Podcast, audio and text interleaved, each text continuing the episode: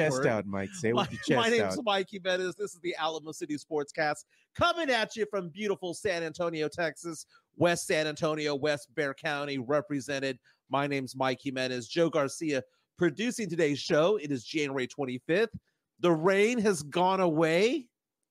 Lots to get into. Is it you- safe to wash the car? It's safe to watch the car.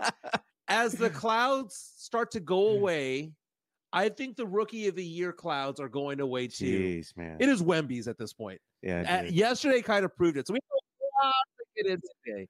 yeah. we- Hey, we got somebody watching us from the Netherlands, man. Oh, Yeah. very nice. What's going on, Garrett, from the Netherlands? We have a lot going on right now. Okay, we're talking about the Spurs. We're talking about Wemby versus Chet. It was nationally televised on ESPN yesterday. Couple of things. What are your thoughts on the Chet versus Wemby last night? Them going mano a mano in the third and fourth quarter there. We'll get into that. Also, did you watch this game listening to it on ESPN or CW35? Because the Yeah. local broadcasting versus the national broadcasting, and people were going back and forth on Twitter about this last night. You're gonna listen to the guys over ESPN or, or Sean? Yeah. Sean Elliott and Bill and Land, Bill Land, yeah. right? Uh, Sochan, oh my God, dude, was such a bad game. I don't know what to make out of this. We do have a special co host today, uh, Ricardo Fernandez from the United States Marine Corps. You know him as In the house. Fernandez. He'll be on in a few minutes as well. Uh, a famous porn star has died. Necio talk. Necio Talk. Yeah. Okay. And it was so funny because I log on to various pop culture sites and I saw that her name was there. And I remember her from the TV show Entourage that was on HBO for many years. Now, she wasn't on all the time, but she made an appearance on there that I do remember from that show. Yeah. Uh, maybe that's the photo that we'll show. Okay. As opposed to I'll have to screen it first. Yeah, I'll- I'll- don't worry, I'll find it. Uh, but before we get into all that, and before we bring uh, Rick on, Fernandez on, my goodness, do you ever walk into a new restaurant and then it just hits perfectly? Because that's what happened to me this morning. I just got back from Sazon or whatever that's called. Oh, you remember I was telling you about Sazon. It was great, right? dude? I'm telling you, man. Okay, so Sazon, by the way, they are not a sponsor of Oh ours. no, man. Uh, okay, we live off of Potranco Road. I live outside of 1604. You live inside 1604. Yeah. We're about four or five miles from each other, but right in the middle is a new restaurant called Sazon. Now they used to have a different location, It's uh, right Caddy here. Corner near the Yeah. HEB, about a mile away, and it was kind of a, a, a it's it was like a little shopping center type of restaurant. Yeah, strip. This stri- little strip mall that they had right. Yes, Yeah. right next to the Buffalo Wild Wings. Yeah. And now they moved to a standalone building close to Stevens High School. That place opened up in December is amazing. I can see that place for birthday parties, for graduation parties, for you know all sorts of things like It's that. nice a- inside. it reminded me of like a legit Rosario's. Yeah, it's nice. I dude. like Rosario's. Don't get me wrong, but Rosario's is kind of uppity, right? Sazon is kind of like puro, but it's nice. It's it's it's a staple. It's going to become a jewel uh, of the Marbach Potranco area. It is. Yeah. It is. It- it's going to be celebrated both inside the loop and outside the loop. Absolutely amazing. We're live right now on Facebook, Twitter, and on YouTube. Please subscribe to our YouTube channel. When you go on there, like and subscribe, share what we're doing to all your friends and family, coworkers. Let them know that we go on right around 10 o'clock and we last for about an hour, hour and 15 minutes. And then we also put this on a podcast platform because people can't watch it or listen to it on, you know, at 10 o'clock sometimes, Yeah. right? But what are we doing? We are taking the place of San Antonio Sports Talk Radio because from 10 to 2, they go dark. So you can turn to shows like ours or in the building with Mike Taylor and Rudy J because I don't want to listen to Colin Cowherd. I don't want to listen to Jim Rome. Let's No. talk about local things and let's get to the 21st century, dude.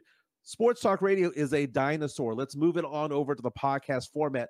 Have fun, unfiltered, no commercials. Let's make this happen. But again, we're talking about the Spurs.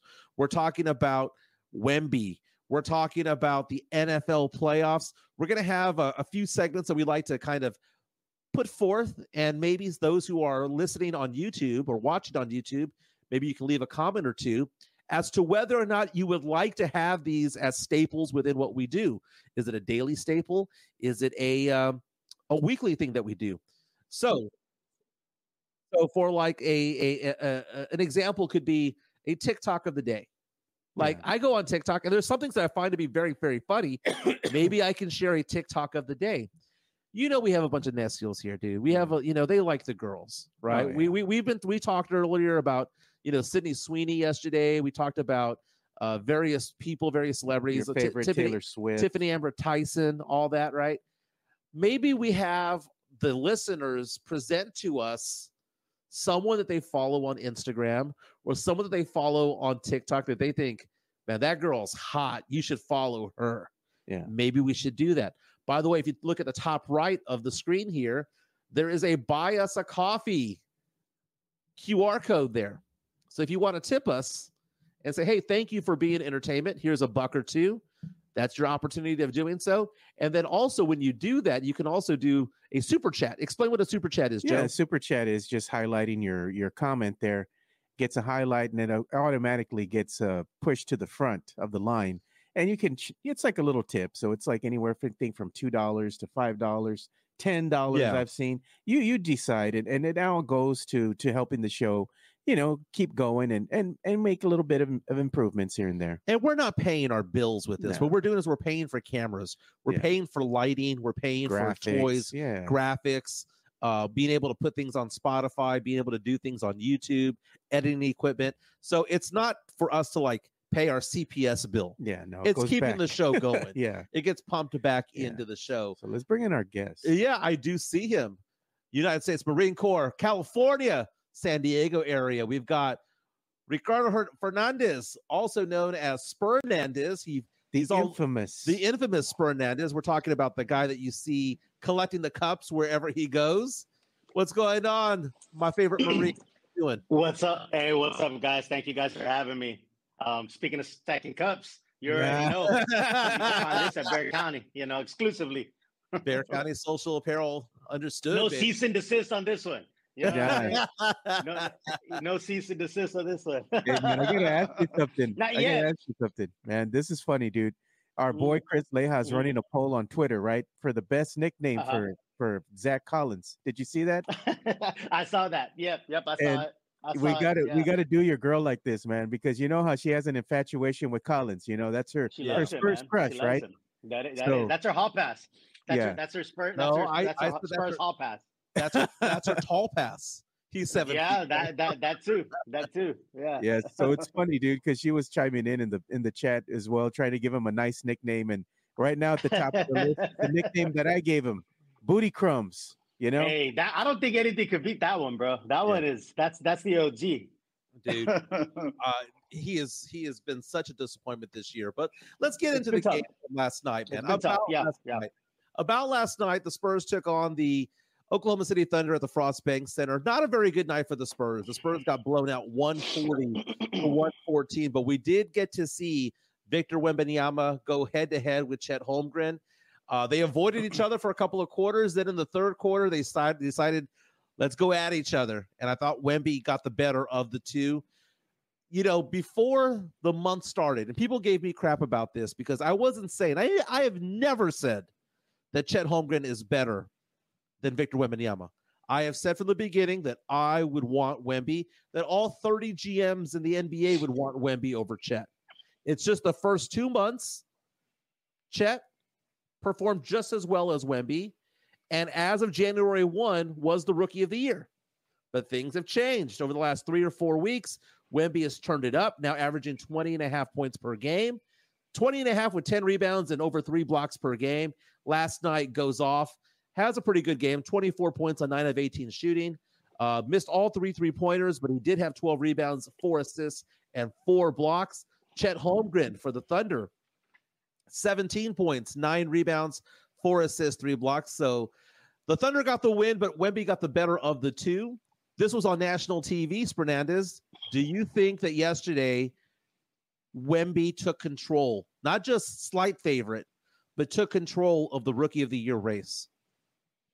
You know, absolutely. Um, I think um, you know, and and obviously we're we're Spurs fans, right? Um, I'm, I'm a Spurs homer, if you will. Respect to Chet. Dude, dude's an amazing player. I mean, the dude is is talented. He's got a lot of skills. Um, you know, sans Wemby, Chet would be, you know, running away with this. But um, you know, I, I agree. I think if everything's the same and both of them were, were at the same level, the the the winning record of the Thunder would probably put them over the top. But um, I think yesterday you saw the difference. Um, and I feel like Chet was avoiding Wemby. Wemby was guarding Chet from from jump. Um, so I feel like Ch- he, he, was. So to me, I, uh, uh, Chet was uh Wemby was guarding Chet from jump. Um, Chet started kind of guarding Sochan a little bit, and then towards the end, yeah, they went at it a little bit. But um, yeah, I think he did. I think he showed um, you know, just the they're both skilled, they're both talented, but there's just something else that Wemby has inside of him, and you could see after them dunks and after yeah. you know his reaction, right? You could he he wanted it, you know. Um, you know, some other players might be like, you know, oh my my record is so low, my team's down. You wouldn't know that you wouldn't know Wemby's team's record is what it is by just watching him play. If you were in a vacuum and just watching him go at Wem uh, Chet, you wouldn't know, um, you know, the circumstances about his team's record and whatnot. So I, am curious how Chet would be performing in, in a in a in an environment like that. So that's why, to me, I think it's something that's just mentally and, and in here that that Wemby is gonna, um, you know, pass Chet. Do you see Wemby flexing on Chet when he had that dunk? Oh he my stared God. him down, dude. He's like, "What's up, fool?" He bodied him up in the third quarter and dragged him essentially, pushed him back yeah. into the basket, got the dunk, and then on the other yeah. side, ten seconds later, Chet is called for an offensive foul because chicken he wing. got oh, yeah. off. He chicken yeah, no, you, Wemby. Yeah, yeah, you see him. He he. It's a frustration. He he he went in there and he was in his head, you know. And um, again, not that's I think anybody's reaction, but um, you you saw how how how Wemby got under Chet's skin. Hey, Jesus Rivera reaches out to us on our YouTube chat says Wemby dog dog walked Chet. Chet. and then I like the one from Sam Salinas earlier. He said something to the effect of, "I'm surprised Pop didn't take Wemby out when they started going one on one with each other." Uh, but that's that's kind of the thing. Taking a look right now at FanDuel, right? So FanDuel yesterday named Wemby the favorite for Rookie of the Year. They put him back in as favorite, right? After last night's game, it's no longer a slight favorite. They now have Wemby as the overwhelming favorite at minus 180 to win. They have Holmgren at plus 150. Just let you know, that's basically saying that Wemby's now an 80% favorite to win Rookie of the Year, according to them. Uh, really, it's a two horse race. Uh, but I think what we saw yesterday was the difference between a future superstar and a future all star. Chet Holmgren's gonna be an all star. Okay, he's gonna be an all star in the sense that Lamarcus Aldridge was an all star. Okay, at no point was Lamarcus Aldridge, who may very well be in the Hall of Fame one day, and I think that he has the bona fide to do so. But he was never a superstar, and Wemby is the superstar. And last night we're seeing that, and now the question becomes: so the question on January one was, "Oh my God, is Wemby going to actually win Rookie of the Year?" Because you know, he has competition. That competition's gone away. Now the next question is Is Wemby going to be an all star this year? Because his points per game when this when the month started was like he was like an 18 and 9. That's not that's not all star level. But when he up it to 21 and 10 or 21 and 10 with four blocks per game, three and a half blocks per game, now they don't have a reason not to have him there as an all star. I think he's right on there. I don't think he'll be named to the all star team initially, but very much like DeJounte Murray got in when uh, someone got injured. I think it was Draymond who got hurt. And they said, okay, well, we need to add in a, a substitute. I think that's how Wemby gets in. I, I, could see that. I could see that. And I think you're right, man. He he's just on the cusp. You know what I mean? He is right there. And like you said, the numbers aren't lying. Um, he's putting up all-star numbers. Um, it's also though, you know, the other the other bigs in the league, you know. So um I think he is flirting with all-star, right? And again, there's politics involved. I think yeah. the NBA would love to have their golden goose, you know, all the international media and all they're out there. He's going to go out. He's there for the skills challenge. We already know he's going to be um, in Indianapolis. He's already uh, a name to the skills challenge. So he's going to be there. Hell, I, I want him in. I got my I got my sneakers. I'm already here. yeah. Hey, I want him in the dunk contest. I mean, I mean, you you you you can argue him in in, in all the events, right? But no, we know he's going to be involved in these festivities because he's going to be in the skills challenge. I think you're right where he's in the cusp, and this is probably the only year he will be. Because going forward, he I think he's going to be all star every year. But going with the team as it is, the the numbers weren't all star level at the very beginning, but now that they are, um, I could I think I man, and I I don't do this a lot, but I think I agree with Jimenez. Um, he could get in on a on a you know injury or replacement or something like that. I'll tell you what, if there is if he doesn't get named to the team, he's the first replacement, right? right. So so so I, I, look, I look at it this way, Fernandez, when it comes to it all. Right now, when it comes to scoring, Victor Wembanyama is 43rd in the NBA. Um, they're, they're going to take 12 from each conference, right? I, I, right, I, right. I did 15, but they're only doing 12. And yeah. it's no longer the team LeBron versus team whomever. It is right. actually Western Conference, Eastern Conference, the way God intended. Yes, thank, but, thankfully. Yeah. But let, let's look at the people above him. Okay. Those that are tops in scoring. Luka Doncic is going to get in by the vote, right? So that's mm-hmm. one right there. Uh, we saw Shai Gilgis Alexander yesterday, SGA, obviously mm-hmm. going to get in, right? Uh, right. Uh, Kevin Durant's averaging 29 points per game. He's going to get in. So that's three right there. Mm-hmm. Uh, let's go down. De'Aaron Fox. I mean, he needs to get some love. The guy's averaging mm-hmm. 27 points per game, averaging, uh, you know, uh, a, a six re- uh, six assists per game. So that's four. Devin Booker, 27 points per game. That's five. Steph Curry is going to get in more than likely because of the vote and because he's awesome. Nikola Jokic, MVP. Anthony Edwards is a is a phenom himself. That's eight. Um, we keep going. LeBron, obviously, that's nine. That's going to get in through the vote. So now let's get into the nitty gritty of it all. Anthony Davis. Okay, is he going to get in over Anthony Davis? Probably not. So now we're at ten. Okay. Now let's get out some other names here. Kawhi Leonard. Okay, that's the LA name. Let's call that 11. Who is number 12? And here are the candidates for number 12. Desmond Bane from Memphis. Does that make anybody excited? Desmond Bane. I mean, he's a good player, averaging 24 points per game, but he is Desmond Bane. Um, what about a player like Paul George, who's a perennial all star himself? Karl-Anthony Towns. Uh, Alperen Sengun is averaging 22 points per game. Zion Williamson's out there. You've got uh, uh, players like Jaren Jackson, Brandon Ingram, who average more points, but Wemby might average more rebounds. Wemby right. the league in blocks. Uh, mm-hmm. Wemby is doing other things, and Wemby is the phenom. He's on the cusp. I think if they took 15 players, he'd be in, but it's going to take an injury because we, we we've named 11 that are sure mm-hmm. going to get in. So I right. think there's probably like five or six fighting for that 12. But if Ty goes to the runner and the NBA and you're the commissioner, wouldn't you want to have Wemby there as opposed to Desmond Bane? Wouldn't you want to have Wemby there as opposed to Brandon Ingram or Alperen Sengun? Wouldn't you rather have Wemby there as opposed to Paul George? Who gets excited about Paul George? He's a good, great player, future Hall of Famer. But who gives a crap about Paul George? They're not even excited about him out here in SoCal, man. So, so you know. I... Let me ask you a question, Fernandez. No, I agree. I agree with that. But yeah, what's up, bro? So, in order for Wemby to get voted into the NBA mm. All Star Game, he needs to, he needs votes from the fans, right? Of course, San mm. Antonio is small market, you know, but hey, the fans like to go and they vote for their favorite players, like always, you know. But yeah, to me, yeah. it's been a little bit disheartening how the Spurs they don't even have a, a campaign going on for Wemby like they've had for other players in years past. Hey, vote for your favorite Spurs, you know, to push them into the All Star game. There's no talk about that.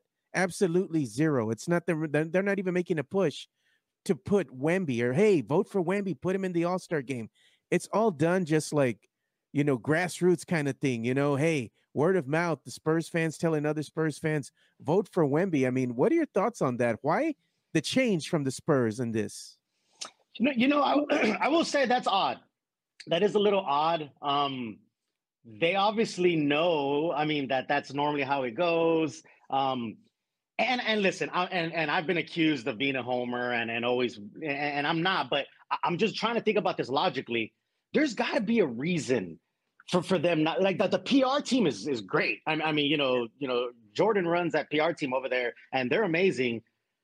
It, did, did, is is it like Wemby doesn't want that? I, I don't know. I'm I'm just asking the question because yeah. that just seems too odd to me that they're not doing that. Because eh, I don't know. I, I'm just like a logical person. There has to be a reason to me. I don't think they're just not doing it for no reason. And I don't know the answer. So I'm not sitting here saying that, but it is odd to me. I think it's odd that the the the the official Spurs website or Twitter isn't putting it out like they did. I remember with Kawhi. Oh man, you know when when he was our beloved son here, we everybody was was was you know voting and it was it was a big thing and and we did all this kind of stuff. Same thing with Dejounte. Um, so I do find it odd that that they're not pushing it. Um, I, I don't know. I, I, that that's that's a perplexing one to me because, like I said, they're a smart team over there, PR folks. Um, yeah. I, I, think I, I, feel like maybe it's by design for some reason, and may, I, I don't know. I, I really don't. That's, and that's I'm usually not. Office. That's the thing. It, it it is done by design. It pop in the front office. Do yeah, but but may, right. Some I feel like somebody, and maybe maybe Wemby's on board with it. I don't know. Maybe Wemby is like, look, we, we we get all these things about you know don't don't bother me after 9:30 he likes to read whatever he doesn't like to be part of the cameras. He doesn't really care that they're around. Maybe Wemby is like look I don't want that push. If I get in I get in. I don't know. I, I am just saying like I'm trying to find a logical reason because it is kind of strange to me that, that they're not pushing it Hanover Fist reaches out to us on our YouTube stream, says Spurs don't want Wemby, these all stars, to get in his ear. like yeah, yeah. I don't I don't think so. I, have heard that before for people. Listen, all, people will get in your ear no matter where you're at. Like, like you know what I'm saying? It don't take a, a, bunch of people. Eh, listen, Indianapolis. No offense if you're out if you're from there, isn't like a vacation destination. So it doesn't take everybody to join up together in Indianapolis to get in his ear. You know what I mean? They'll, they'll get in his ear regardless. Um, I don't know. I, I really don't. Here's the thing. He's there anyway for the for the skills challenge. So that whole they don't want all stars in his ear is debunked right there. Now, he's there again, for the for the skills challenge. So now again, the the uh, all star team is not just voting. It's also exactly exactly. It's it's also media coaches, right? Coaches have yeah yeah. The, the, the, fan vote is like a small percentage of it, to be honest. I mean, the starters get named tonight on ESPN mm-hmm. or TNT rather tonight. Uh, just a little FYI: the last time a rookie was named to the All Star team was back in 2011. Blake Griffin. Before that was 2003 Yao Ming, and before that, 1998 Tim Duncan. So in the last 25 seasons, only three rookies have been named to the All Star team, which means LeBron didn't make it as a rookie. Right. Which, right. you know, so if you go back in time beyond that, uh, you had players like Shaq and Dikembe Mutombo, David Robinson. Ooh, Robinson and Duncan both made it as a rookie. Yeah. Uh, Wemby on the on the cusp. He's on. He's the on cusp. the cusp. He's on the cusp, and I'm telling you, I, I'm not ruling out that he doesn't make it. He might. He might sneak in, man. He might get there, like you said. And if it's one of those things where the and I'm not saying he's going to get a pass. He's his numbers are there, but right. like you said, when it comes down to it, the excitement and selling tickets is Wemby over a guy like Bane, right? Just for name recognition and for international flavor, and like he he's going to bring some all moments to the All Star game. Like so, I'm not I'm not a ruling out that he doesn't make it outright, but if he doesn't, I think Jimenez is right where he's the first um, and there's always replacements, right? They they name yeah. players, and then it's like as soon as you name a guy, it's like, oh, they're not playing, and here's their replacement. So I think he's gonna be there, you know, one way or another, right? Um, and well and well deserved. All right, starters, captains named tonight, 6 p.m. tonight on uh, TNT during the NBA tip-off presented by CarMax. There's a doubleheader of games tonight. They're going to have the Celtics and Heat, Kings and Warriors tonight. Again, before all that gets going, they'll name the All-Star starters. The game takes place on February 18th, like you mentioned, in Indianapolis, Indiana. Uh, skills challenge, Wemby will already be there. Uh, Wemby's stats for the month of January, if he had done that in November and December as well, he'd be a shoe in. He'd be a shoe in. Yeah. Yeah. Uh, he is playing at an all star level right now. Now, one of the big things about yesterday was that uh, Pop lifted the minutes restriction. Minutes. Yeah. Went from 24 minutes now up to 30. And it's not like a lot of Spurs players play above 30 minutes anyway. So at this point, I don't feel like there's a restriction anymore because he, they were going to play him over 30 anyway, right? Mm-hmm.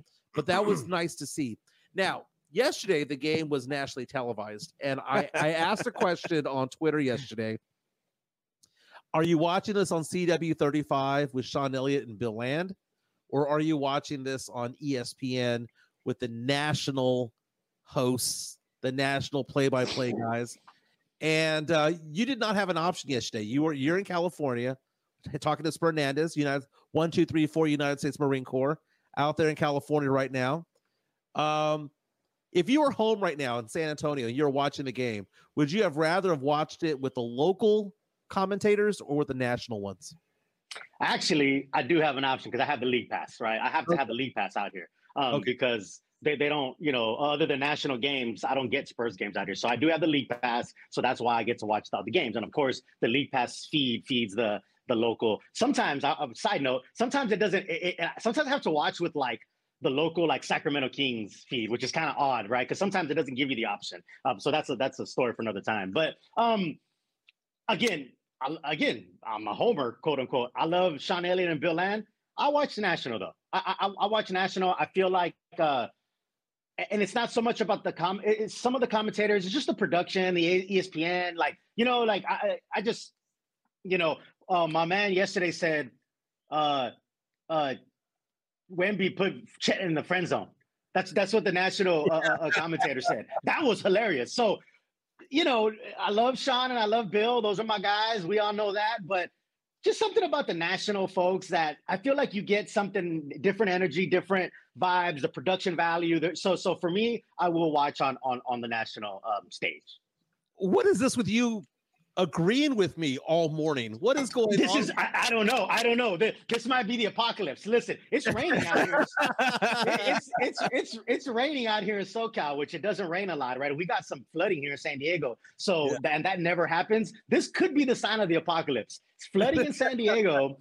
Fernandez and Jimenez are agreeing with each other. So I don't know, man. The things come in three. So if there's another third weird thing in this world, there might be the apocalypse. I don't know.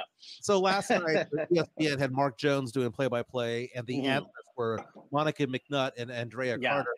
Uh, I found it interesting because when Chad and Wemby were going after each other, I was going back and forth between CW35 and ESPN. Uh, but when they were going at each other, uh, Monica McNutt and Andrea Carter were giggling, and I it, it was so funny because they they stopped being announcers for a minute and they just became fans. Yeah. And, and, and they were like, oh my God, he went for his soul. You know, they're, they're going after. Yeah. You know, and then the, and then when when Chet fouled Wemby, the, like I said, they weren't announcers anymore. They were just fans going, what was that? And it's like yeah. they, they, they they were not professional anymore, but not in a bad way. They were not mm-hmm. being professional in the sense that it'd be no different than you and I calling the games. They know ball because they have played ball. Hey, now that might be something, Fernandez. Hey, we got to do this one time when you come back here. Yeah, we got to get in my studio here and we'll watch a game live. And we some just play by play, and, and we kind of yeah, like, like uh, heck yeah, I love it. I love it. That that sounds like a good idea. I'm, I'm here for that. But yeah, you know, I, and, Better than Manning yeah. yeah, yeah, yeah, exactly. And we just got to have Steph with the mimosas, right? And and and, and, oh, be, God, and we'll be and we'll be golden. We'll be golden, right? Hit different, bro. Exactly, like, exactly. That's that champagne hits different. exactly. Um, oh. no, and, and, like I said, going back to the thing, or going back to your question, it, it, you know, every game that I watch and every game that we watch locally, we get Sean and Bill. So it's great. So to me, it's like a treat for the national you know, you know, co- commentators. I, I, like to hear what they have to say, um, so that's why I did go that way. But yeah, you're right. Uh, Mark Jones, yeah, one after one of the dunks, he's or I don't know if it was a dunk or a block, I can't remember, but he said uh, Chet or Wemby put Chet in the friend zone, and I died because that was hilarious. Um, and um, yeah, man. So I get it, man. But um,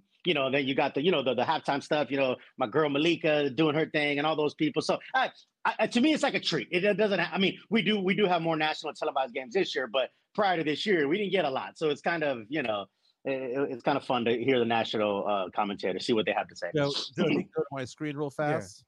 Yeah. Tim Gonzalez says silent reporter uh, uh, Andrea Carter is a nugget. She, oh. He says so. is she a nugget? Yes or no? Uh, as we put this on here, uh, let's see here. Let's see. Uh, let's see. Add extra camera. Here we go. Here we go. Where's there? There it is. Right there. there it is. Andrea Carter, nugget there. Oh, let's, let's let's let's see here. Yeah, former Tennessee Vol Andrea Carter. Uh, nugget confirmed. Nugget. my my man Tim Gonzalez, man, he always comes up with with with some good stuff, man. Good good good sayings. Always keeps it interesting. we got an STP eleven. He said Bob Myers said at halftime, "What does a young team need more? Does a young team need need more draft picks? They are already young. Get veteran help. The Spurs sheep fans should be up in arms to fire the GM ASAP." Now, Bob Myers didn't say that part, but Bob Myers going out there and saying, uh, "They're already young. Why are we stockpiling picks?" Yeah. Get some veterans out here.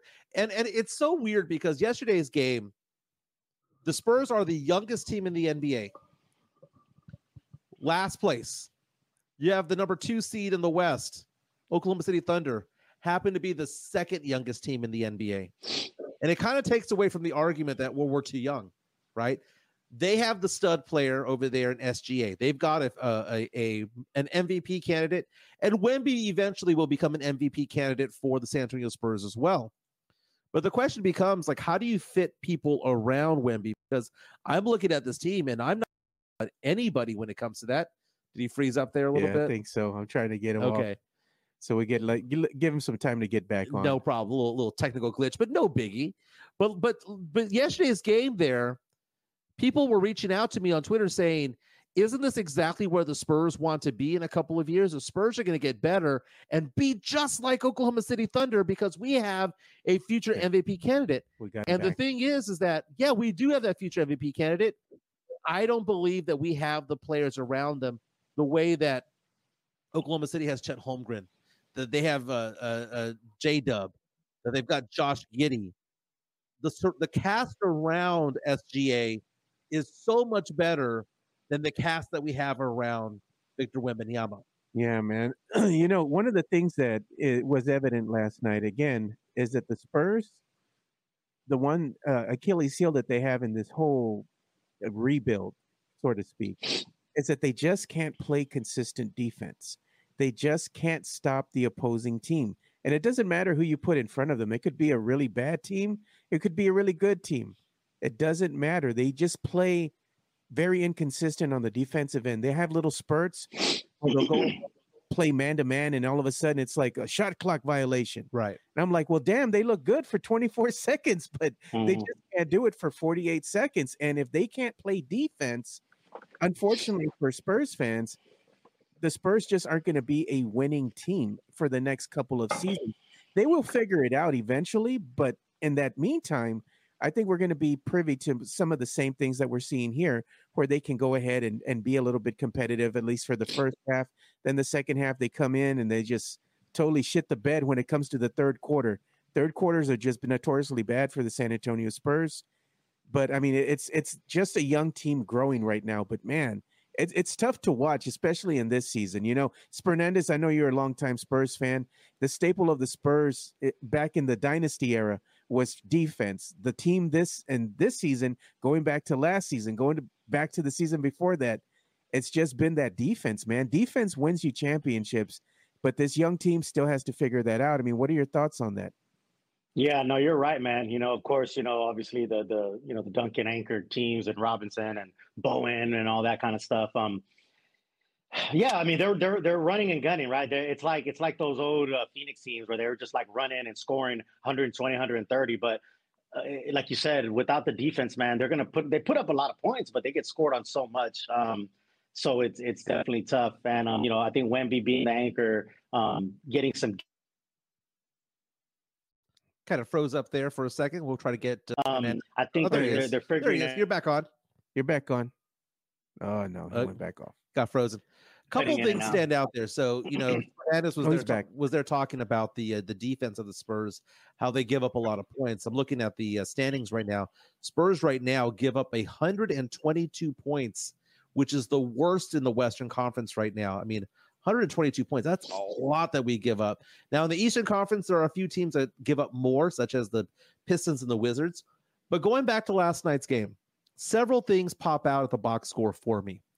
Uh, first and foremost, yes, we gave up 140 points, but beyond that, nine for 32 from three. It happened again where they got cold from three. This is back to back Mhm. game where they're shooting atrociously from three. Keldon Johnson with a plus minus yesterday of minus 32, worst on the team. Malaki Branham, who offensively did okay, but was negative 28 on a plus minus, awful. Then he had two starters for the Spurs yesterday that combined for 45 minutes. Julian Champagnie, Jeremy Sochan. they combined for just five points. Champagnie with three, Sochan with two. Sochan had four assists and five rebounds. So many things stuck out. People called me a hater again last night on Twitter because I was mentioning the fact that Sochan doesn't get a lot of love outside of the 210. I think I think the uh, guy listening to us from the Netherlands and Fernandez are the only ones outside of 210 who are Sochan fans. But I want your impression on Sochan for a minute, real fast, because uh, Fernandez, he has improved several parts of his game. He has regressed in other parts of his game. Uh, it's like playing whack a mole a little bit, you know, with, with, with him. He's still young. He turns 21 years old in May. Um, it's so weird. Why do you think, and do you think that this is a wrong impression of me? Why do you think that there are some games when he looks so good, like he looks like he could be the future power forward for many, many years to come, do the dirty things, be a Shawn Marion, Draymond Green type of player. And then there's some games where he looks so lost, like he believe like he belongs on the end of the bench yeah. of a G League team. Why is why is why is it that his range of play is so wide? And, or am I thinking this wrong?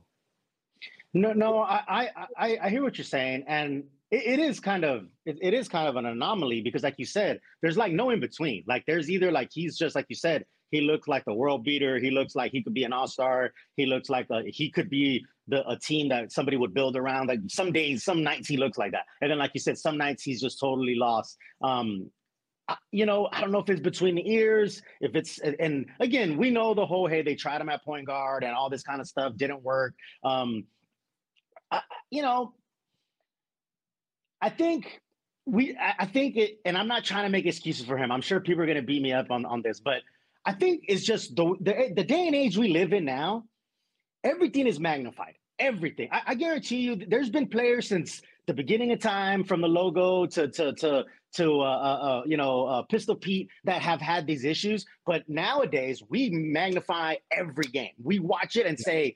He's he's garbage. Get him on my team. I hate him. And then tomorrow, he's awesome. I love him. He's the best. Like so, it, some of it is just the, the age we live in where everything is shown everything is seen everything is magnified um, i'm sure there's been players you mentioned Shawn marion or different people who went through lows like this where hey they were doing well there i mean we this life life is like that. There's days where i'm sitting around like i can't even i don't know what i'm doing. I can't even you know chew bubble gum and walk at the same time because i got so much going on. And then there's other days i'm like the best thing since sliced bread like best thing since shoestrings i don't know. Like i, I don't know man. And, I, and i'm not trying to like talk around and not give an answer. I, it's it's it is perplexing. It, it really is. It um, is, and the, kid, you know, the kid's got he's got the want. I think he want he has the drive He's got to be put in the right position. He's not the, the number two guy. He's, he's not. He's not. You know, he's. He, I think he's getting his own head too. Um, I think some of these guys, and, and I love Devin and all these guys. I don't think our number two guys on our team right now, and I, am so sorry. I, I don't. Right, but when you when you accept that, hey, maybe I'm the number three guy. Maybe Devin, is, or, or maybe I'm the number four guy. If if that's if you accept that and you flourish and you grow where you're planted, you know, maybe you know, he's still trying to find his way. And and again, he's 21, right? So hey, we got a comment know, here man. from the Drew Show. Thanks for the five dollar super chat. We do appreciate your support. He says Pop and his coaching staff thought playing zone D against the best shooting three point team in the NBA was going to work not players' fault. And that's what he was referring to yesterday against the the Oklahoma City Thunder. And it was interesting because the, the Thunder were playing zone D from a lot of the game as well. they were. It, it was like watching a mm-hmm. college game yesterday. Yeah, yeah. The, the zone. They D. were just running, dude. It was just running gun. And and and yeah. that, that that's the thing is that okay. So one of two things is is is is actual and factual, as TLC said back in the day. Either Pop has lost it, or the players are so bad that Pop does not have any combinations there to make an adjustment at halftime or make an adjustment in game. Because one of the two is actually there. Because if it's the players, well, then that's Brian Wright's fault. If it's because if we do have the players uh, to make adjustments and Pop's not doing it, well, why isn't he doing it? Now, I was talking to Jeff Garcia from Locked On Spurs and Ken's Five. Don't forget to follow him, subscribe to Locked On Spurs. I do on Spotify, I do on YouTube as well. I am the guest today on Locked On Spurs. Nice. So we, we answer a mailbag of questions, and Sochan is one of the topics there. And it's kind of funny because, you know, when you look at Sochan, on one hand, Spurs fans will say, well, he's averaging more points, rebounds, and assists than last year and blocks compared to last year. But then if you notice points per game, assists per game, or points, rebounds, blocks, and all of that per minute is actually lower. So he's averaging more because he's playing more, right? So it's kind of like a catch 22. He's he's Yeah. gone from 24% three-point shooter to a 37% three-point shooter, but his two-pointers have gone from 52% to 46. And when it all averages out, it just goes boom. You're right back to Yeah. where you were the day before, the Yeah. year before. So it's kind of interesting. We do have another super chat. This one coming in in euros. From the Netherlands, brother. Oh right, yeah, yeah. There it is. Garrett Hey, says, they're, hey, they're, they're, hey, they're, they're, they're, you know, the, the, the conversion chart is a little bit more, so they're, they're, they're paying a little more. So, prep, prop, props to my man Garrett Vandergrift. So, very nice. Garrett says, quote, I know the Spurs are searching for a point guard, but in my opinion, the guard issue isn't as bad as the front court besides Wemby. Try Barlow down the road. That's a very good point, Garrett. And and I love these super chats that are coming in because they're actually bringing up some really good points when it comes to things. Um, this draft, the Spurs might have one first round draft pick, might have two, right? That Charlotte one is never going to happen, dude. That's going to turn into second rounders. Technically, we could get it as a first rounder next year, but beyond that, if it doesn't convey next year, it turns into second rounders in 2026. The Toronto pick will convey at some point, whether it be this year or next year. Toronto, top six protected. right. They are uh, right now the sixth worst record in the league. So right now it's a coin flip as to whether the Spurs are going to get it or not. Yeah, look at this comment from. Chris Gonzalez Fernandez. Sochan is the deck of the Spurs. Oh. oh man, that's Oh, funny. You know, that's funny, man. That that's pretty funny. But, but, but, Um, but going into what Garrett, what Garrett said with the super chat right there, Garrett saying that he's more worried about who's playing alongside Wemby in the front court as opposed to the point guard. I guess that's his way of saying that he'd rather he's okay maybe a little bit with Tre Jones. So let's play GM here. Okay, let's play GM, and it's the June draft. And let's say that the Spurs have the number three and number seven pick, right? Do we address point guard first or do we address a center first? Because, dude, Zach Collins isn't it, man. Zach Collins Booty is crumbs. not it. So it's kind of like, are are we in the situation where it's just like best damn player available because we have so many holes to fill? Yeah, man. It- you know, I feel bad Yeah, for kind of fuerte too, Fernandez. I know you're gonna talk about, you know, Jack but that's her boy, man. But we always give him a lot of flack because he's a, a traffic cone, booty crumbs on on defense, dude. You know this. Yeah, yeah. No, you, you know, it's you know it's wild, and he and he you know he got he got paid. You know what I'm saying? He got paid, and he's out there. Um, it's tough. You know, it, it's funny because you know in the grand perspective of things, and like I like to think of these things. Obviously, the dude's in the NBA. Like the guy is good at basketball. Like you don't get to that level. You don't play all your years of college and all your years. Of, I have a son in AAU ball. Right? These kids have been playing since they're you know fetuses and you don't you know how hard it is to get to the NBA, right? So I'm just saying, like, if Zach Collins came to our Minus Pond or or you know somewhere on Marbach and balled with us, he would be crazy, uh, you know, killing us, right? But obviously, we're just average people, right? But and then he gets out there. And it's like the dude looks lost at points. It's just it's just interesting to to see that, right? Because again, the levels to it. But um, yeah, man, I don't know though. That's a good question about the center thing. Like, this day and age the, is a you know is is a big old school center necessary because a lot of the centers shoot threes now and all that. And, and Wemby can play the five. You know do we want him playing the five for a durable you know for the dura- for for a durable time? Who I don't know right? Um um historically a point guard and a big is oh you know a Shaq and Kobe uh, a, a, a Tony T- a Tim has always been a combo right? So having like a, an elite point guard with Wemby is something that's that's you know looks looks pretty fun. Looks like something that would help, but you know, another big next to Wemby would would would also be great. You know, you got this this dude, you know, uh, Sarr, right? This kid Sarr, uh, he him next to Wemby would be amazing. Yeah. So Tony Hill reaches out to us on our YouTube chat right now saying Wemby with an There you go. R in the front Yeah. court would be setting up a lethal attack for 10 plus years. Drew Yeah. Show and so, and a few others earlier uh, in the uh, the thread that we have here was saying keep an eye on Zaccharie Risacher, Yeah. uh, a small forward out of France. Uh, we know that uh, the Spurs front office was watching one of his games last week. They went out to Europe to go watch. I truly believe that the Spurs had the number one overall pick in the draft. They would probably take Rissarche for a variety of different reasons. A, Mhm. we need everything, right? He's a playmaker. Yeah. He's, he is Wing. Yeah. He's a six foot nine wing. Uh, Yeah. uh, when I think of six foot nine wings, I think Sean Elliott, uh, averaging right now 18 and a half points, six rebounds, couple of assists, uh, has a very good court vision. And it's, it's so interesting because I think that that's the guy that's rising up all the mock drafts right now. And maybe he's not that center that we need uh, or that big that we need. But if you have him alongside Sochan and Wemby, there might be something to develop when it Yeah. comes to that. He's a playmaker, man. He's a That's gonna playmaker, help yeah. women. Yeah.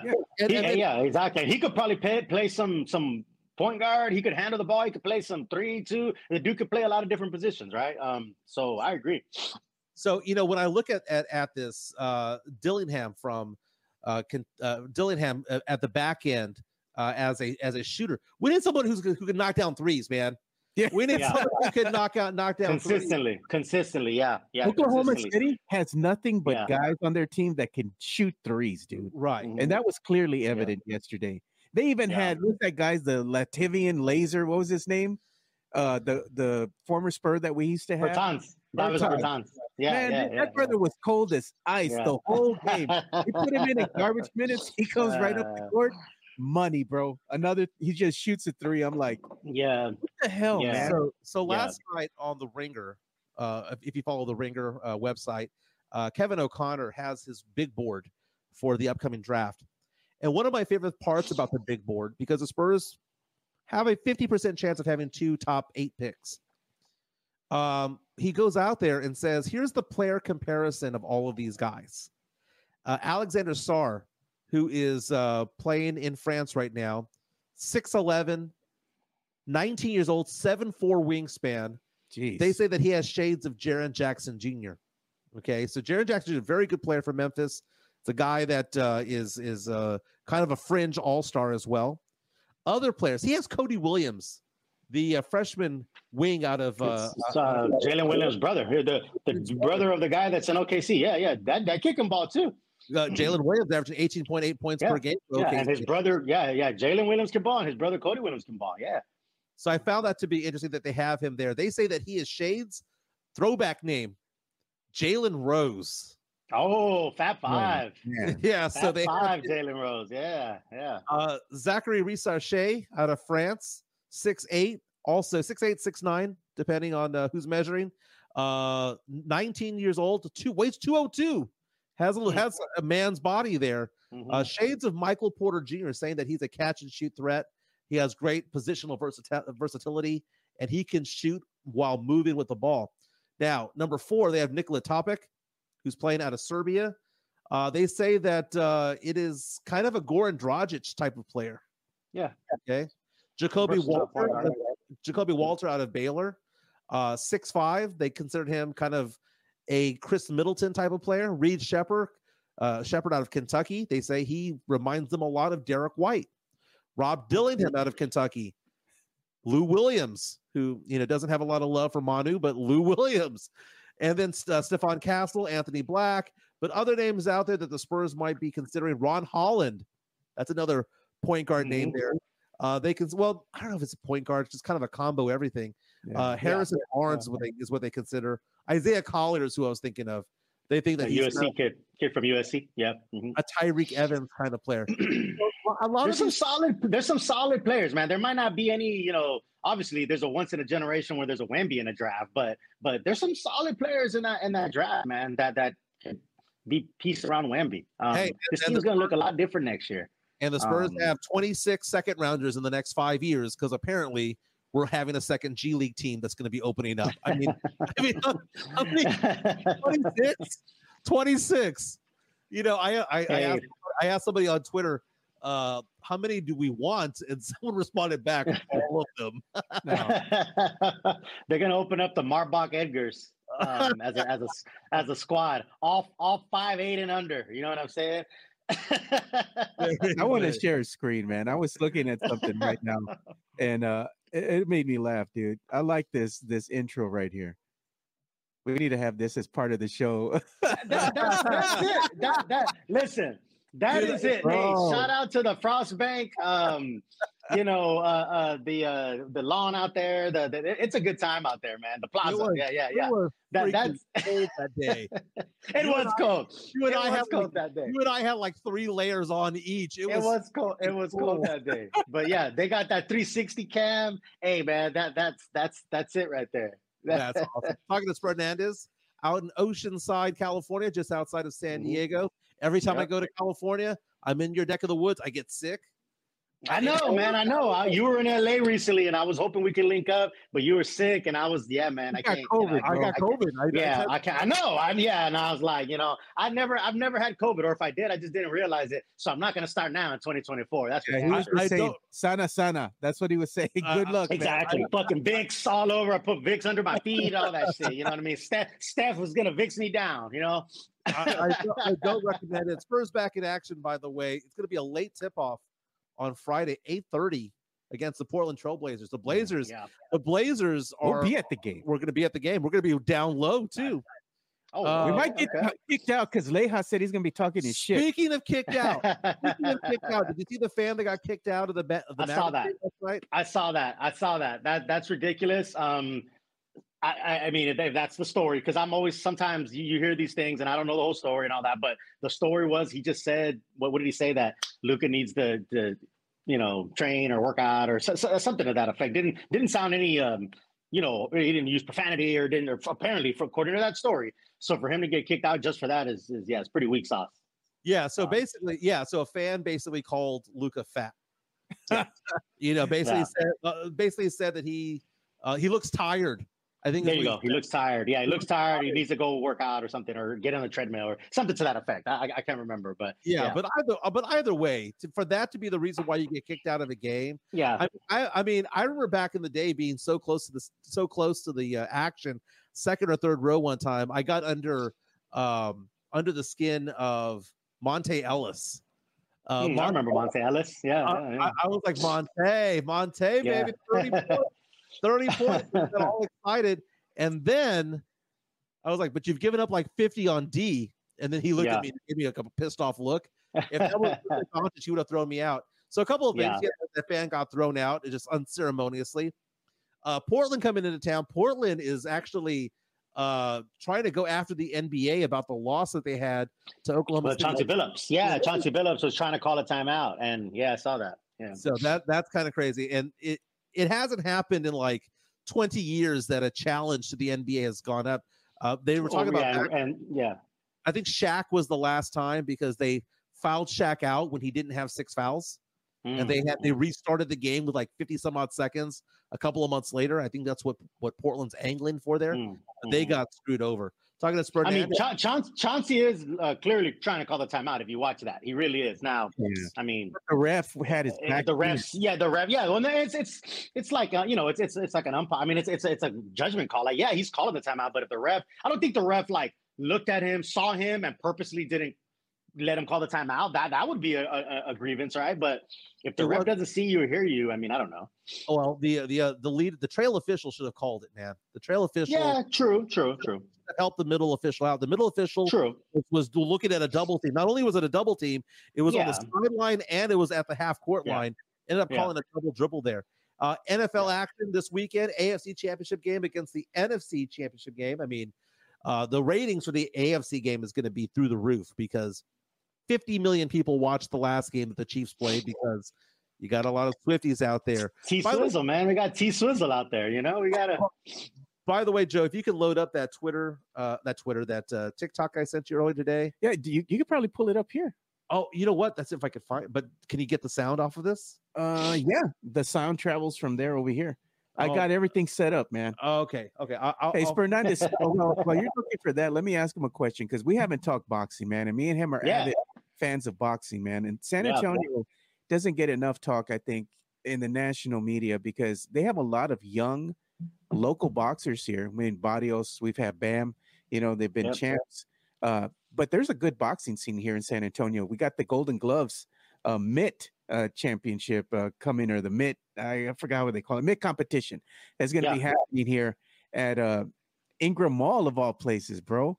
It's Oh gonna be- man, that's that's a place to have some fights. I'll tell you what, if you're gonna have some telling fights, you. Ingram is the place. Yeah, and it's going to be in that's front of like I believe the J.C. Penney there in Ingram Mall, and that's going to be go. happening on February the third from one to three p.m.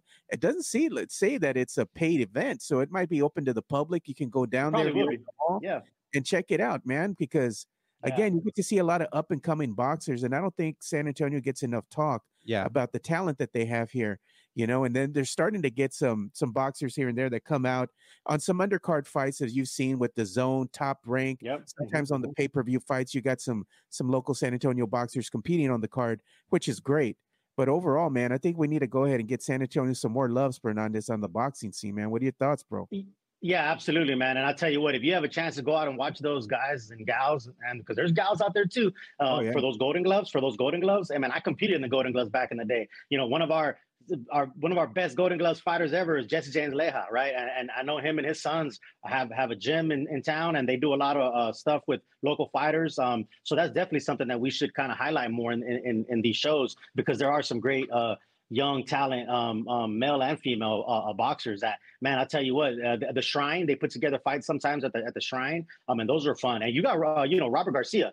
very uh, uh, legendary trainer out of Oxnard, California, who you know came up with Fernando Vargas, um, all those guys. And Robert Garcia, if you know boxing, you know who he is. He trains a lot of these fighters from San Antonio. He trains Bam. Um, and he brings them out to his gyms out here in SoCal. So, um, yeah, de- definitely a good boxing scene in San Antonio. Looking forward to all of that. Now, here's the thing: we're going to have a new segment called oh god. "Our Favorite TikTok of the Day." we're gonna show it? Uh, yeah, let's go ahead and show it. Uh, and there's a there's a guy that has a uh, podcast. His name is Mo Mitch. let me go and and go. this has more than a million views and it's basically somebody questioning their loyalty to the dallas cowboys someone who wrote them a letter. Uh if we can get the volume up on this. Yeah. we, we good to go? We're ready to go? Good to go. All right let's let's play out. Is it playing? Yeah it is i don't hear no audio. Oh you know what? Because uh let me see if i can do one last thing for it. Do i have the audio uh not done on here? Let me see here. Should be. Okay cool. Eh, All right. Well, we're going to try to figure this out for the future. But uh, one of the things about it is that the, the punchline of the joke was they were basically saying that uh, being a Dallas Cowboy fan is like an endless loop of a Linkin Park song. They try so hard and got so far, but at the end, doesn't really matter. hey, man, Fernandez and me are avid Cowboy fans, bro. that's that's I funny. That is funny. You know, But man, um, I gotta tell you, Fernandez, man, I get tired of the losing, bro. In big games, like the regular season to me doesn't mean jack shit. What Yeah. hap- what means something to me is if Dak is able to get the boys a win in the big moments, and that's where he's failed consistently. And it's not just Dak; the team as a whole, they fold, man. When the lights are, sh- are shining the brightest, you know it's about to happen, dude. And I knew this was going to happen when Green Bay, oh, Green Bay, they're going to play Green Bay and Cowboys fans. This is our year. yeah, They're going to dominate Green Bay, blah, blah, blah. They're at home. They're going to be undefeated. I'm like, hold up, man. Green Bay has an undefeated record against the Cowboys. It don't matter, man. At, at home, something's got to Yeah. give. Yeah. Sure enough, man, those two picks that Dak threw did not Mhm. help, but it's it's tough for Cowboy fans, man. Eh, that was a tough one. I will say that that was a tough one. Yeah. Chiefs Ravens this weekend. Uh, Ravens are by three and a half points. What's the better storyline? The better storyline is the the fact that the Chiefs could be a dest uh, t- could be a dynasty, three rings in five years. Uh, is it the fact that um, you know the Swifties get to have huge ratings? Uh, is it the Ravens getting over the hump finally, having that that possibility of Jim Harbaugh winning for Michigan, who's now going to be with the Chargers as head coach? Yeah, and then having his brother John Harbaugh win the Super Bowl a month later. What's your favorite storyline of the two? And by the way, a lot of Ravens fans are pissed off because the head official for this upcoming game has a history of siding with road teams more than the home team. And there's this long list of he calls more fouls on the home team, he calls more false starts on the home team. Home teams have a losing record when he is coach when he is officiating, uh, and they and the uh, home team usually does not cover the spread. Spread, by the way, Ravens favored by three and a half. What is your favorite storyline? The Chiefs storyline or the Ravens storyline? I mean, it's you know the, a gritty city like Baltimore. You know, getting over the hump would, would be amazing, right? Um, uh, you know, like you said, the, the brothers. That's a cool story. The brothers, you know, the Harbaugh brothers, um, winning. Um, but man, it's it's it's hard to, to to to not get excited about. You got Jason Kelce out there shirtless, you know, pounding beers, you know, pound, pounding beers, right? Like, like, and then you got, you know, you got T Swizzle up there, you know, doing her thing, right? You love her or hate her, but you're up there watching her, right? She, and it, it, that that's fun. I, am sorry, that is fun. I, I do like to see, you know, it's such a contrast of, you know, your everyday man Kelce out there shirtless, drinking a beer, you know, his his, you know, daughter and his man of the people, right? Is you know, you know, we do that, and we're we we're we're drunk assholes that need to go to yeah. AA, you know. But he does it, and every, everybody loves it, you know. Yeah. I saw I saw I saw a tweet that said something like that, like, "Man, I did that at, at so and so's wedding, and I I was the asshole that needed to go to AA, but everybody loves Casey Kelce, you know." Um, but that's a cool story, you know. Um, but I do think people are, are, are ready to move on, and uh, Ravens, man, they they look tough. The Ravens I, look tough right now. I saw the uh, Buffalo newscast the other day about uh, the kid that Jason Kelce picked up mm-hmm. because the girl had a, a Taylor Swift. The little girl with the Taylor Swift sign. Yeah, yeah. And he carried her to the window so that she could show this the sign to Swift. Yeah, Very yeah. Cool. Uh, I hated the the the the Tom Brady dynasty. I hated it. I was tired of it. But I'm not tired of the Mahomes one. And I like Travis Kelce. And I have no ill will towards the Chiefs, so it just kind of is what it is. The evening game is going to be on Fox, Lions and Niners. Niners trying to get their sixth ring to uh, match what the uh, Tampa Bay, uh, not Tampa Bay, the New England Patriots have. Um, right now, the li- the uh, Lions are underdogs by seven and a half points. That means the 49ers are favored by seven and a half. I tell you what, I think the Lions are going to win this game. Lions are tough, man. That Dan Campbell, man, has I like him, man. He's a gritty coach. He's a tough dude. Um, if, if it's close, I, I think they can kind of steal one and pull it uh, and sneak it away because they're tough, man. They're gritty. Um, but I'm just worried that the Niners might jump all over them. I don't know. Eh, I am looking but... at I'm looking at Sam LaPorta, the mm-hmm. rookie, uh, the rookie uh, uh, uh tight end. Mm-hmm. 10 touchdowns, 889 yards receiving during the regular season you talk about the defense of the Niners and how they have great linebackers. Mm-hmm. But the thing is, how do you get past that? It's tight end play. Your best yeah. friend is a tight end. Cowboy fans know this because Troy mm-hmm. Aikman had Novacek and you know yep. Romo had Witten and all of that mm-hmm. stuff. That's you the security blanket, man. It's a security blanket. Those tight ends, yeah. Yep. LaPorta is getting better and better as the weeks go on. Uh, just a complete stud tight end out of Iowa just 23 years old, just turned 23 a couple of days ago. Uh, I like the Lions. I like Jared Goff not making mistakes. Same as mm-hmm. Brock Purdy, dude. I like the yeah. fact that they have a a one-two combo at running back, uh, with Jahmyr Gibbs being the the, the the the lightning to the thunder that is Montgomery. Uh, mm-hmm. Zach Ertz got signed to the team yesterday. I saw that. I saw that. Yeah, that's yeah, I saw that. I look at it and I think to myself, if Deebo Samuel doesn't play, that offense of of, of San Francisco is different without Deebo because Deebo yeah. goes in there, they rush him, they they they have him in motion. You got to keep an eye on him. If he's not there, they can focus their attention on Christian McCaffrey. Lions defense can focus on that and dare Brock to beat them. That's it right there. So if Deebo plays, okay, I can see San Francisco winning but not covering. But if he doesn't play or he's only 30% or 50%, give me the Lions in that game. By the way, I, I already see that we're coming up on. Man, we've been on for about an hour. Let's get yeah. that entertainment uh, bump music going. Okay, let me go ahead and play that.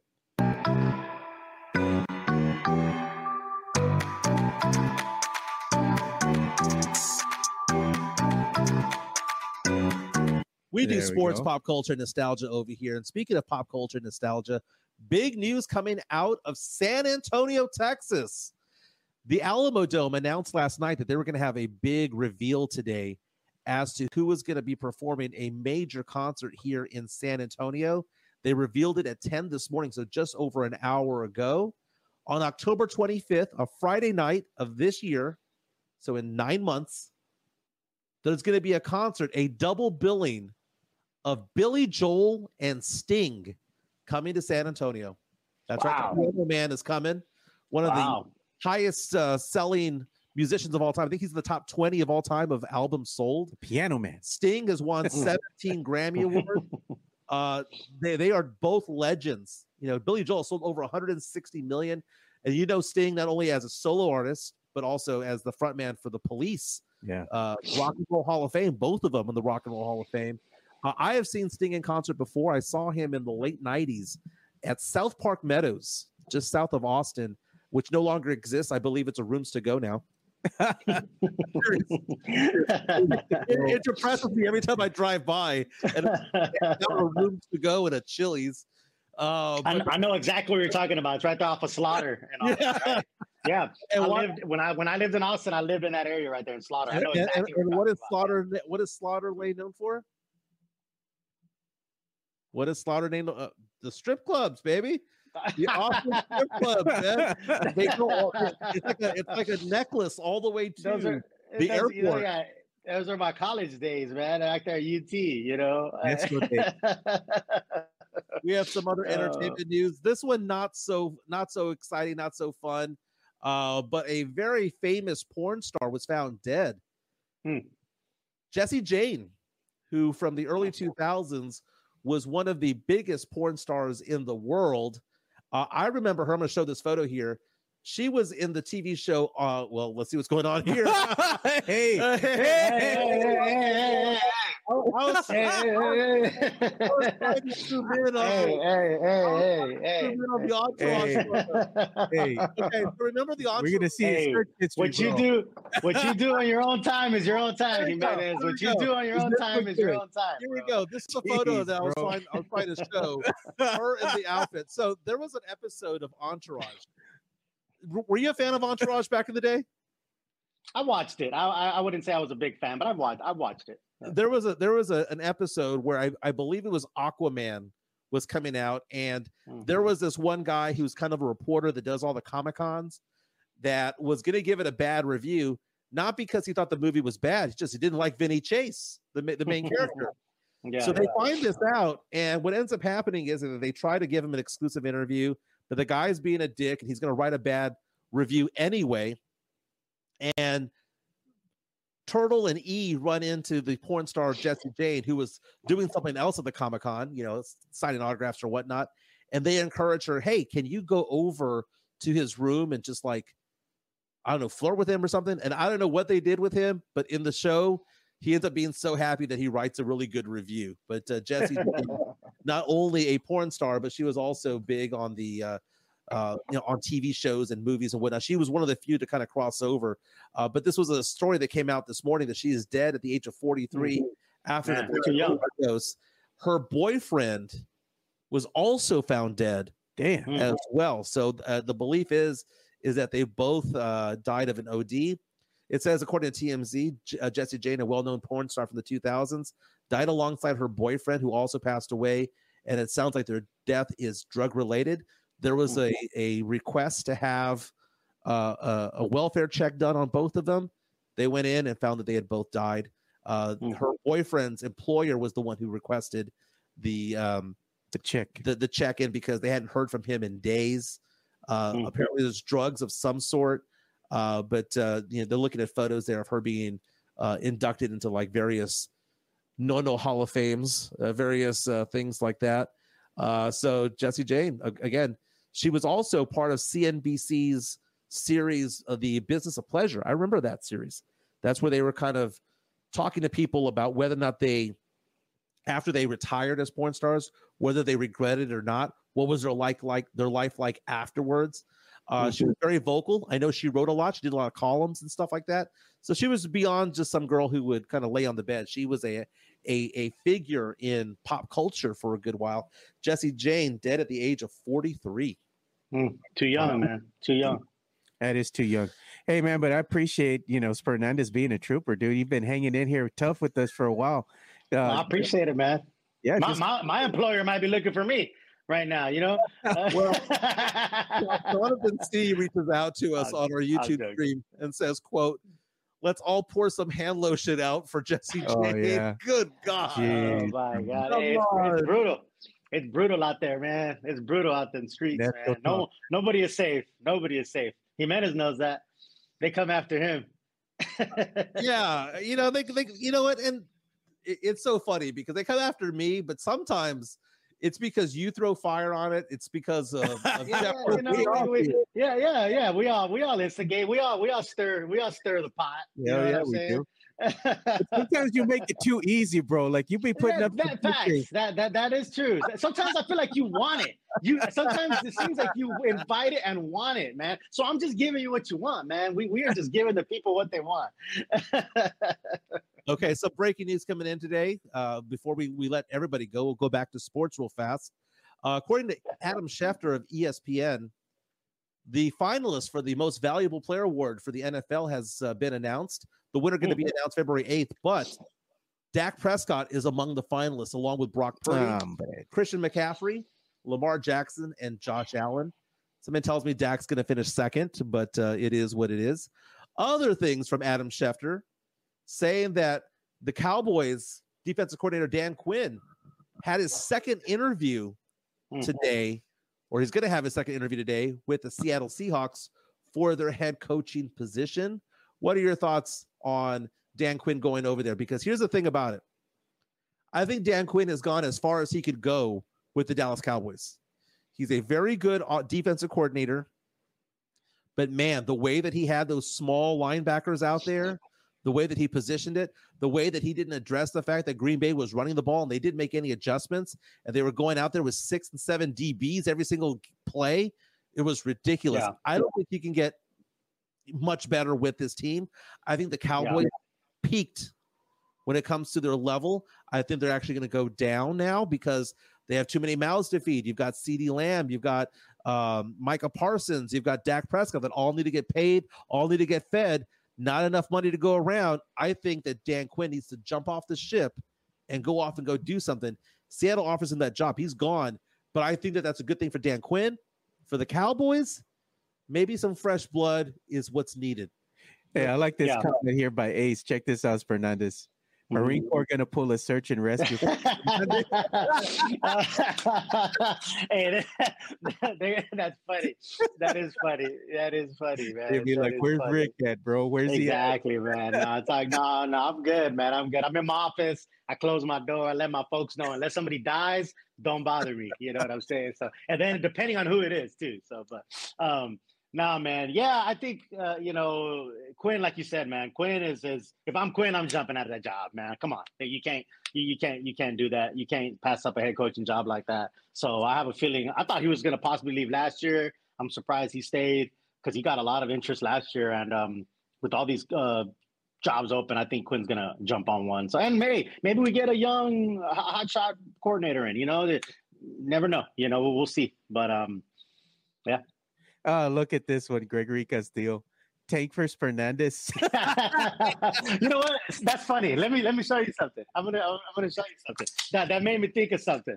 Um, that made me think of of. See, here it is, right here, man. See, this is there. there there's the there's the there, there's the tank right there, man. You know. is.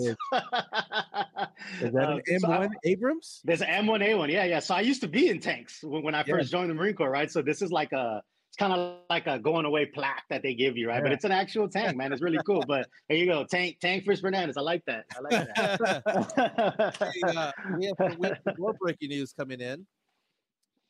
Also, according to Adam Schefter, this came down six minutes ago. We now have a Mexican American head coach in the NFL. wow. Canales. hmm The Carolina Panthers signed Dave Canales. Canales. hmm And uh, it says that uh, Canales and uh, Panthers GM, the new Panthers GM, Dan Morgan, spent eight years together in Seattle from 2010 to 2017. They'll be reunited, leading the Panthers as their new head coach GM combo. Uh, Canales was served as the Tampa Bay Buccaneers offensive uh, uh, offensive coordinator Coordinator. Mhm. if I'm not mistaken. So working with players like Baker Mayfield and led them to a second round uh, spot in the playoffs there. Uh, very interesting. This is a guy from California, uh, the uh, son of Mexican American immigrants. we now have a Mexican American coach. I wanted to get a Mexican American president, dude. If we ever get a Mexican president, bro, I'm showing up to Washington and my son. I'm going crazy, bro. They'll be birther Oh. shit all about it, dude. The, the, trying to you know that. You, you, you know that. I'm waiting for my time. Me and Fernandez, even my sister she lives, she's in Maryland, so we're just a stone throw. She's just a stone throw away from go. Washington D.C. And she's There already told me if we ever get a Mexican president, me and her are going out there. We're gonna represent, bro. Hey, it's a nice area, man. DC is a really nice area. I tell you what. Hey man, but you gotta watch it with the crime. That crime over there is no. oh well, no, no, of course. I mean, no, no, no. It's rough. It, there's rough parts. Obviously, Yeah. DC's rough, but there, there's some nice parts too, man. That, that that's a cool uh, little area to be around. So, Oh, Hey, oh, we're we're talking about DC. Yeah, Washington, D.C. Can I? Can I? Oh my God, we we now have a Jimenez story. Tall tale. Um, but Mm, uh, here we go. Here we go. Dennis Dennis Fernandez for this one. Here we go. Here we go. These, these are stories that I remember Jeez, out of bro. life. That like, I you have to mention something for me to remember it. So many things have happened to me because I was a member of the media and all the different things that I did back in the day.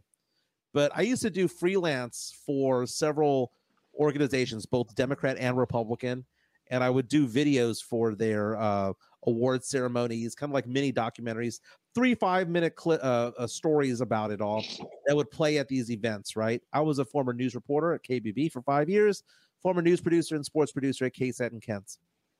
That being said, I was doing some freelance work in Washington, D.C. We were talking about D.C., right? And Marcus Floyd, who is a photographer still, sports photographer for KENS Five now. So he's underneath the basket at basically every game. He used to play football, if I'm not mistaken, for the Air Force. Hmm. And we went to this nightclub in Washington, D.C. I must have been in my late 20s. I was the only one there who was not African American. Okay. Oh yeah. But the entire staff there was all white. It Mhm. was interesting. They sat me down at a table. He goes, "Oh yeah, I'm going to sit down with some ta- with some people who uh, I uh, played against in college and all that stuff." I was like, oh, "Okay, cool." And I didn't think anything of it. We sat down at this table, had drinks for about an hour. Two NFL legends were at that table. Andre Reed Hmm. and who? Oh my God, who played for the uh, Smith? Uh, is it? oh, God. Is it who was the Smith player? Oh From- my who, Buffalo? Or we're From- talking about from Buffalo Bills or Yeah, yeah. I, I got Bruce. Bruce Smith? Bruce Smith. Bruce There- Smith. Yeah, yeah. Bruce Smith and, and Andre Reed were at the table. I remember Andre Reed because he was a wide receiver and he was, I guess, more um, uh, more known as far as the media. Bruce Smith was a really good player. Bruce Smith was a very good player. I mean, a Hall of Famer, if I'm not mistaken. Uh, Yeah. But yeah, I sat down, had a couple of drinks with them. They were very nice. We did not, they did not become boys, but these are things that happened that I wish I had a cell phone for, cell phone camera for back in the day. This probably happened in 2002. Hmm. Whatever Yeah, Andre I- Reed's last year was, is kind of when it happened. But uh, Mhm. very, very cool. Andre uh, Andre Reed's a really cool dude, man. He actually lives out here in San Diego. He does a lot of stuff for the community out here. I've, I've met Andre Reed. He's a really really good guy. Yeah, yeah, really good guy. Yeah, Andre Reed with 13,000 receiving yards, one of the all-time Yeah, best uh, yeah. receivers out there. Um, looking at his uh, pro football reference. He last played, let's see here. He last played in 2000. So it was 2000 when it happened. Damn. Last season was with the Washington Redskins. Forgive me for saying that. The team formerly known as the Washington, or what was known as the, what the Washington Commanders, Commanders. are now. known at the time. Yeah, yeah. Yeah. So very, very cool. There was a club, Fernandez, in DC that I would go to. And it still exists by the by the way. Mhm. It's called Heaven and Hell. And, Strip club. and- I don't the dance club. And you walk in there, the downstairs is hell, right? yeah, yeah, All the lights are red, yeah. right? And you know, it has like a fire theme and all that, and it plays like hip hop music in there. Yeah. And then the middle one, the the like the, the street level floor is pur- it's called purgatory. Mhm. and Purgatory had nothing but gray and brown tones to it. They played like grunge and rock music up there. Yeah. And then upstairs was Heaven, and Heaven was all white and baby blue, right? and they played nothing but dance music up there. Mhm. Yeah. It was a good vibe. Yeah. right across Yeah. I university. Yeah, I used to. I lived out in Quantico, so I was out in the DC area for a couple of years, and you can you can have a good time out there. You know, you have a good time out there. Wasn't bad. Wasn't bad. So before we let you go, one last topic. I noticed that your girl, Chicana Fuerte, Stephanie, she uh at you on Twitter asking you to take her to the Lovers and Friends tour in Las Vegas Uh, May 4th. Mhm. The pre-sale is tomorrow. You have to sign Yeah. up for it. Did you sign up for it? Because I did. I also did sign up for it. Um, you know, hey, she adds me, she throws these hints, you know, they're not very subtle, you know. So they're like, hey, let me at you at this tour or let me at you for this concert or something, right? So um that'd be a good time, man. I love Vegas. We love Vegas. Um, but yeah, I am definitely signed up and, and looking to get get out there.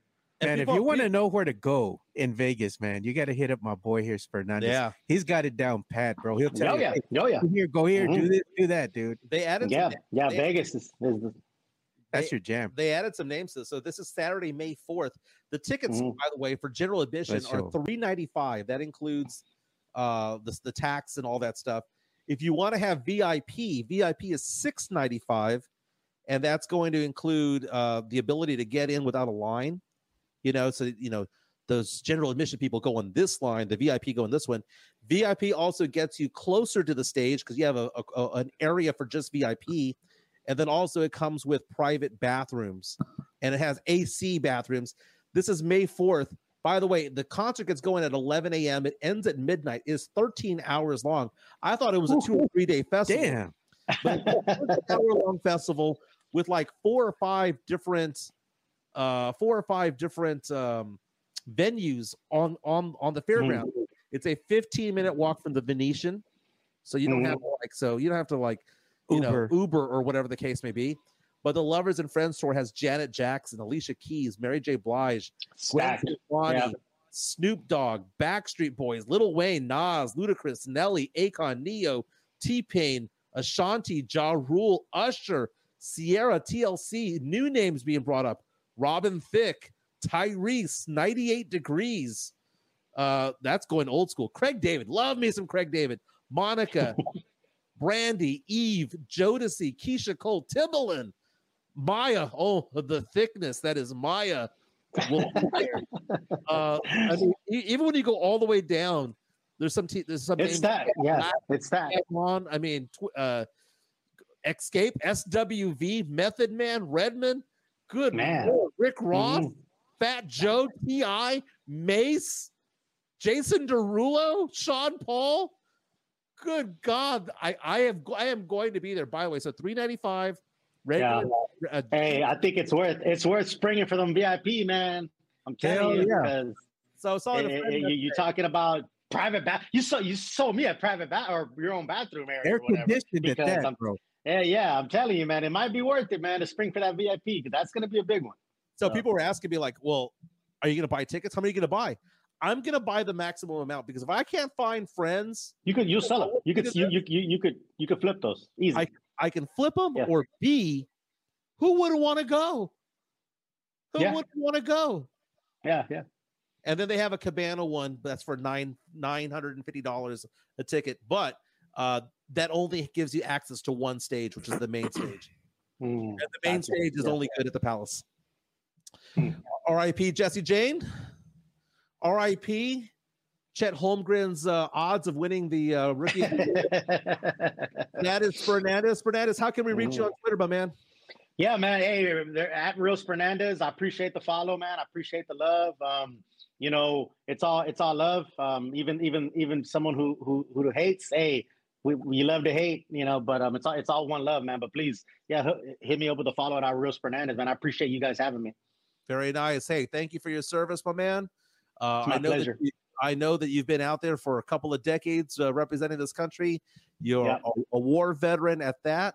Uh, Mhm. respect you, my man. You are a Spurs fan through and through. You are all over the place. Uh, you you go to all the games. You get all the good stuff. You're always on TV. Always. Yeah, yeah. The camera loves me, man. They, they can't, you know, I, I've never met a camera that, that didn't love me, and, and I didn't feel the same way. So, And um, by the way, I, I may have met Paige Spiranac, but you took a selfie with Malika Andrews. I did. I did in LA. I, I did. I, I met her in LA and uh, she said she liked my bling, right? And so she was super nice, super sweet, right? So yeah, man. Is she a nugget?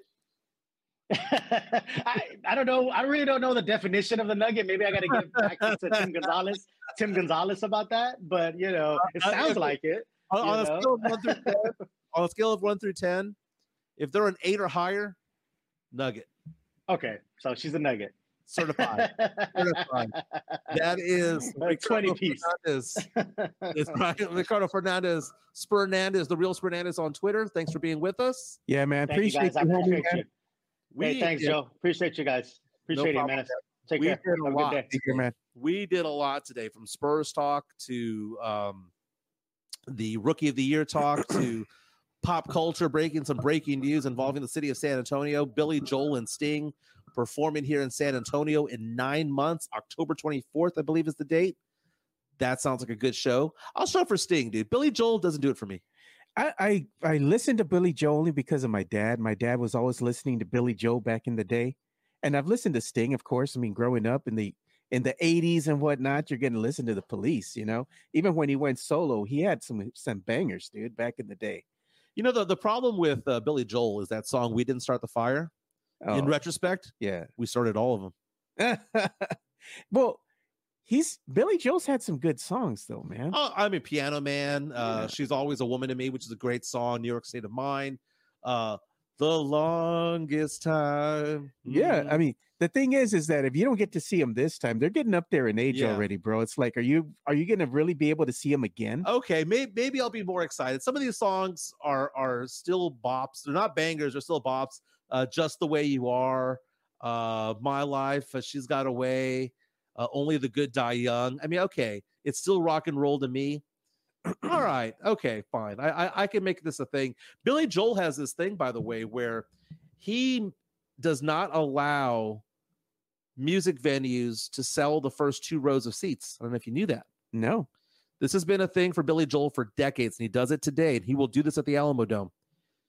He does not allow the first two rows to be sold.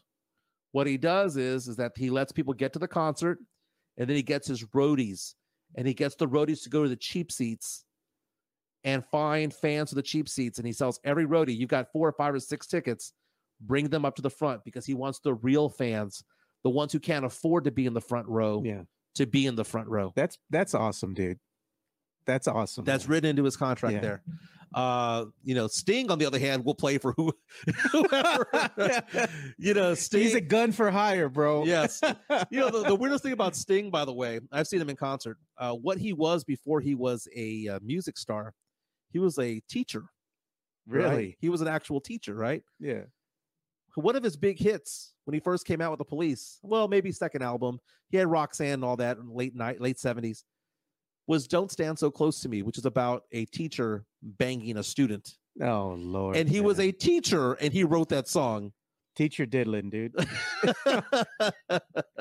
so wrong but this has been a fun show you have the day off today don't you I had the day off, man, but I got to talk to my electrician AC guy here. I'm already seven minutes late, dude. So he's probably gonna be on me. I, I got a call because my uh, smoke alarm's been chirping for about four days dude Jeez. it you got to push the button, man. it's 26 feet up dude Yeah, you got to get a long pole and push the button. I have a two story house, but like one part of the house is vaulted all the way to the top. Yeah, man. So it's only two story, like on half the house.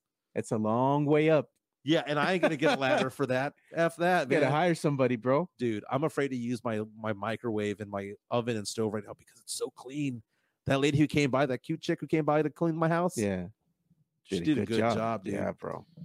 She did a good job. This has been fun. Follow me on Twitter at MJ Acquired Taste. You can follow Joe at Two Shots Podcast. Like and subscribe on the way out the door. On the way out the door, and share what we do because none of what we talked about today, by the way, is dated, right? So whether you hear it later on a podcast or whether you share it with your friends or whatnot, text it to them. Tell them, hey, follow these guys. Thank you for those of you who uh, bought us a coffee or took part in the super chat. QR code is still up there. This has been fun. Uh, I got to figure out who Cathy Kelley from WWE is. Yeah. Uh, I got to figure that out. But uh, this has been a fun show. See you guys tomorrow. Have a good Thursday. Peace.